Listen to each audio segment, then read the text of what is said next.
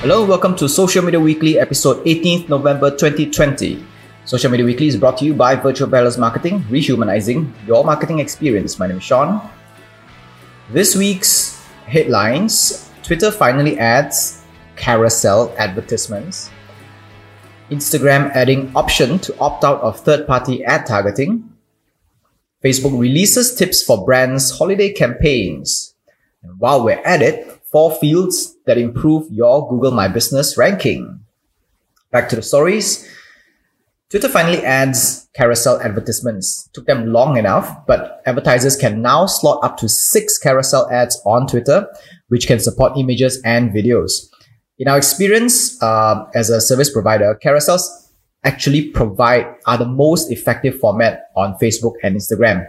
Uh, so far, these are the ones that we focus on. Perhaps because in a way, they let potential buyers briefly browse a small collection of products and maybe with their prices and stuff like that, which ultimately also increases the chance of clicks afterwards. Because the downside of videos is that um, they usually kind of introduce something. Your video production is very expensive, so a lot of people, a lot of brands do not focus a lot on videos. If they have a lot of, um, if they have a high volume of promotions, they are pushing out on a daily basis, or sorry, on a monthly basis. Um, and single images are a bit of a kind of like you either sell that one thing and that one thing only. So if people are not interested in that one thing, then what happens is um, they're not interested in whatever you're selling in that in that promotion. But what Carousel does is you can actually slot a few of these uh, promotions in the few products in. So it kind of it's a little bit of a mini catalog and it helps people browse a little bit. And there is a higher chance of people being able to find something that they want from a carousel ad than a single image ad. Uh, Facebook themselves also said that carousel ads drive uh, 72% higher click through than single images. So if you are actively advertising on Twitter already, it's time to try this new format out. Instagram adding options to opt out of third party ad targeting. All right. So just to understand what this means, um, Facebook and Instagram have actually been working hard to get data on our usage outside of their social platforms. They use SDKs, they use pixels, and they use other tools to, to obtain those information of our usage behavior outside of Facebook and Instagram because there is nothing they can do. They can't track much of what's outside of what we do on the social media. And they want to have a hand like kind of like an overreaching hand outside, like maybe websites and browsers and things like that, so that they want to be able to collect more data on us. And um, it is in their purpose to do this because they want to ultimately uh, be able to serve highly targeted ads to us. And the more information they have, even if it's uh, especially the ones outside of their platforms, will help increase this um, target targeting. However, in an effort to preempt users crying for privacy, because in order for them to do that, they need to get that data from third party, right? So one way is to put pixels. If they put pixels on websites, what happens is that if I were to browse something on an ad on Facebook, I click on an ad that goes to a website and make a purchase there. Facebook knows I make a purchase. Or if I have uh, added that that item to cart but have not checked out, Facebook knows that I'm interested in it but haven't gotten around to buying it. So Facebook knows where I am in the in the purchasing funnel. Um, another format, another way of them doing this is actually not very nice in the sense that they actually buy third party uh, data, our our data from third party websites, from third party apps, from third party uh, sources.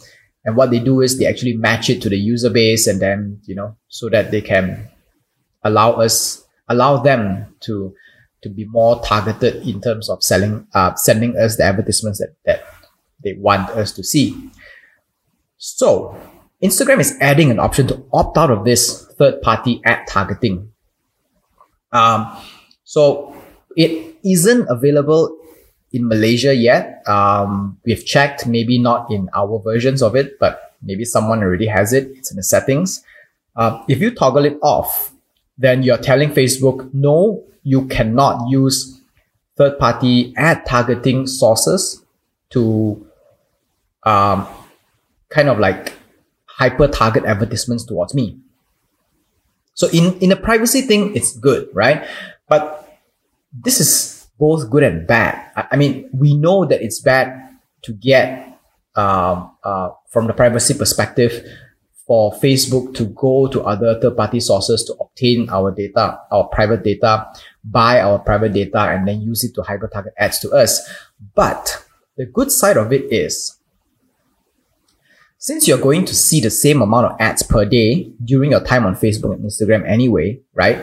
Might as well see ads of products you actually want instead of those that you don't want. Actually, at this point, I think most of us, most users, if not all users, are already accustomed to advertisements on social media. I mean, if you look at three years ago, four years ago, maybe we are still, you know, very reluctant to accept advertisements on social media. But at this point now, most people are they know and they actually engage with advertisement on social media and we make product purchase decisions also based on certain advertisements on social media as well. And since we're going to see them anyway, might as well see ads that we like. We don't like ads when they're annoying and they have nothing, to, they're not related to what we want.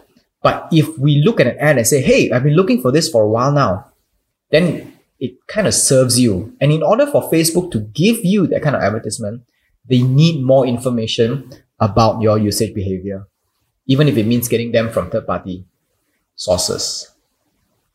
Facebook releases tips on brands' holiday campaigns.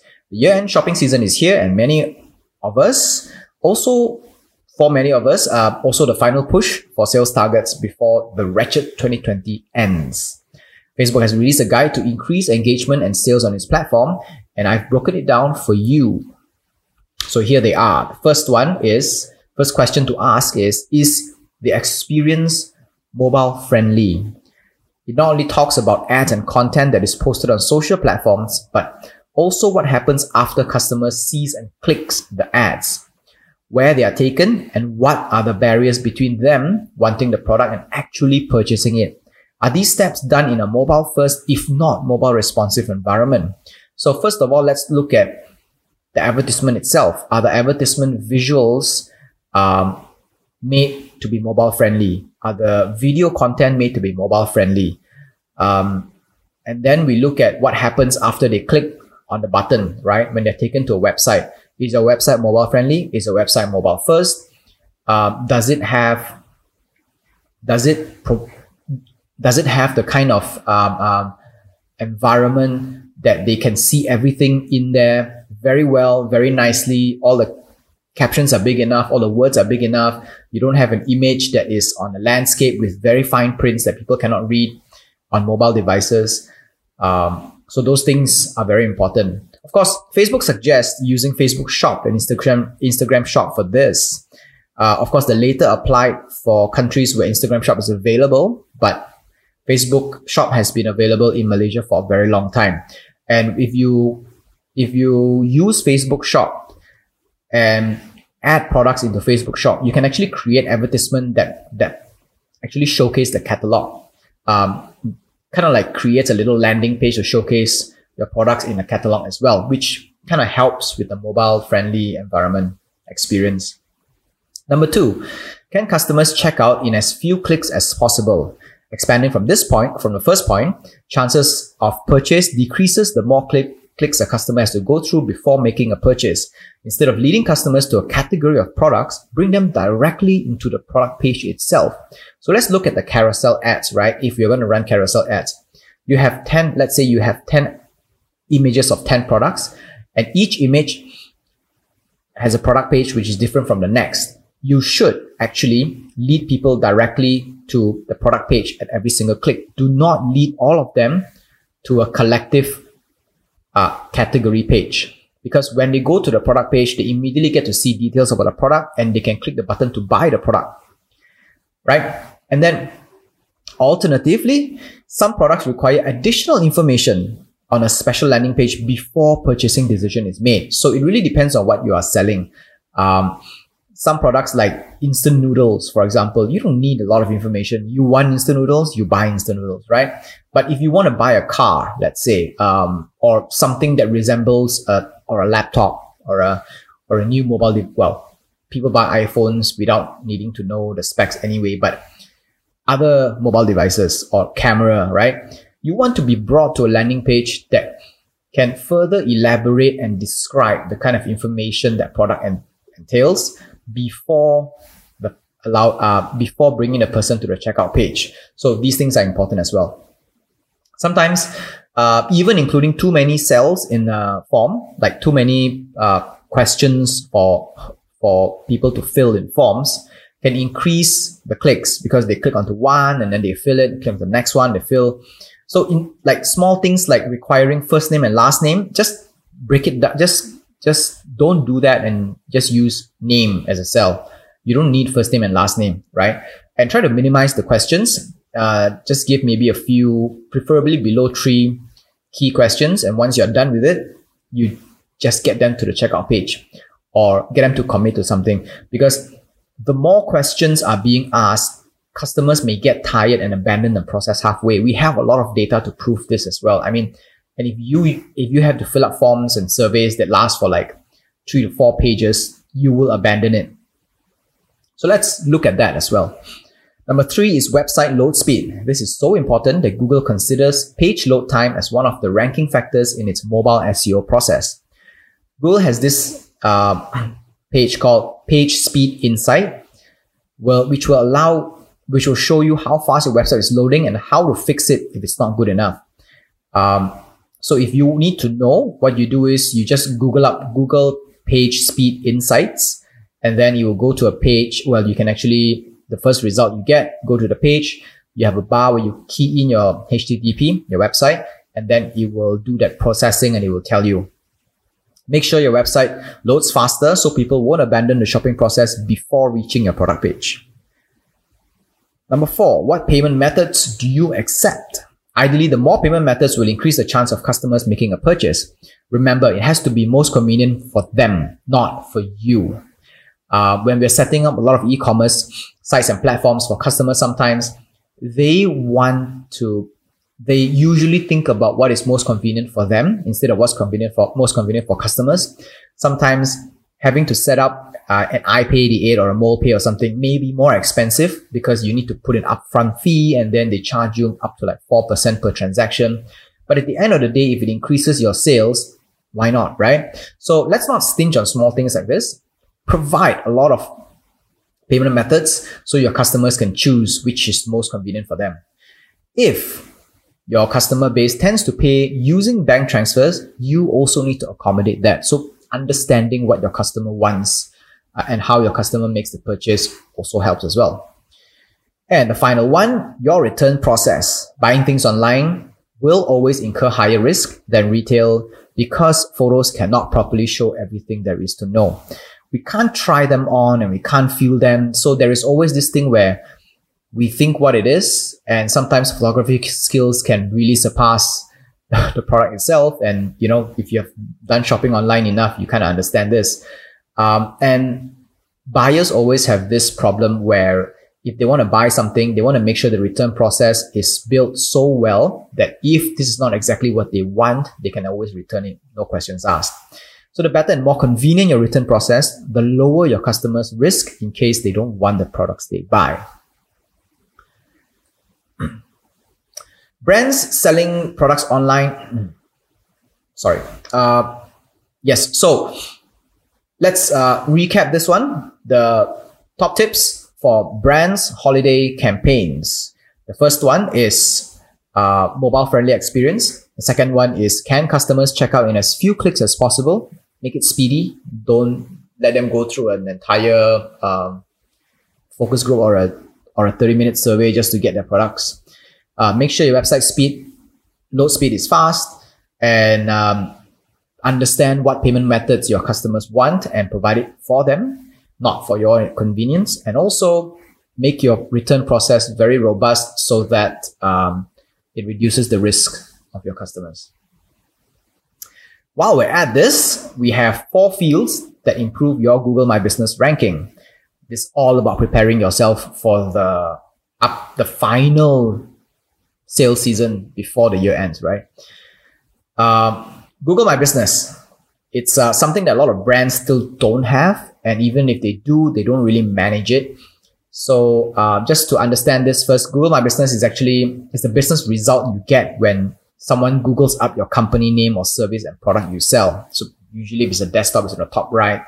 Um, if you're on a mobile, it's the kind of little huge brackets where they show map and details of your company before they show you the search results. It, it, it is in a way search results, but they're more detailed ones. Um, I won't go in depth into how to create one and what it exactly is. Uh, best if you can just Google that up and read it up and um, you will understand. But I, I will tell you that it is very expensive. Uh, sorry, it is very important uh, of course, it's free to set it up. It's not expensive. It's free to set it up, but it's very important, especially if you're on retail or if you have a physical uh, shop. So today I will drop four key fields that will improve your ranking on this platform. If you're unsure, if you're not sure, um, best to check what this is and set it up after you listen to this podcast. First one is business name because it helps those who are already looking for you to find you and reflect more on your credibility too. Imagine if someone searches up virtual peddlers marketing and they can't see the Google My Business search result with all the details in it and the location, everything. It's kind of like a signboard, right? So if people want to see the credibility or validity of your company at the very beginning, they search for your company online. They want to be able to see certain details on your company. Uh, in order to have a Google My Business account, you probably need to have a, you actually, I don't remember how was it back then when we set it up for clients, but I think we need, um, uh, the that SSM uh, documentation as well. So it needs to prove that you are a legit company. So having that helps. Second one is categories. You can add up to 10 categories. So use all the slots if you can. Categories help increase the chance of others finding you by keywords and its associations.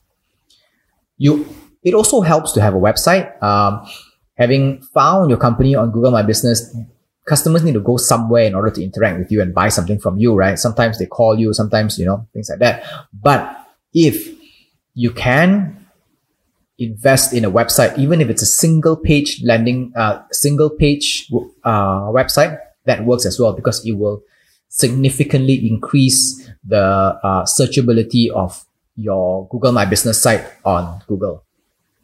Let's say if you're a business which is a coffee shop, right? Just get a simple single page website and you can increase your ranking on Google already.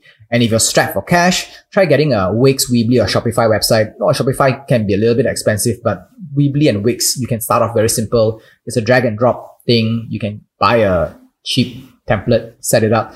Uh, provided you're not very uh, uh, picky on how the layout should look like very fast to set up and they can cost you lower on initial overheads compared to full-on websites like WordPress. And most importantly, actually, is the fifth, the last, the fourth one, which is reviews. This is something you have to already be actively encouraging customers to do. You can't go today and say, let's set it up and by Christmas you want everything to be ready for you. You can't do that because reviews is a very long tail effort, right? But that doesn't mean you can't start now. Create a campaign that rewards customers for leaving reviews on your my your Google My Business site. They don't have to only be five star reviews. Any sort of reviews will do. Even usually the ones that matter most are the three star reviews because it's mostly good, but something that can be improved upon. Those are most real in uh, the eyes of other customers as well. So this one takes a little while, but once you build it up, um, it is very rewarding and it helps bring in a lot more customers. All right, so let's recap four fields that improve your Google My Business ranking. Number one, you must have a business name. Number two, fill up all the 10 categories if you can. Number three, have a website, preferably.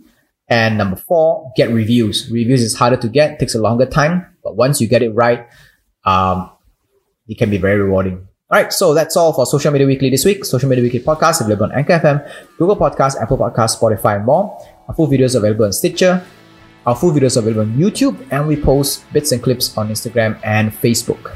This is Social Media Weekly episode 18th November 2020. My name is Sean. Stay safe, stay home. Revoir.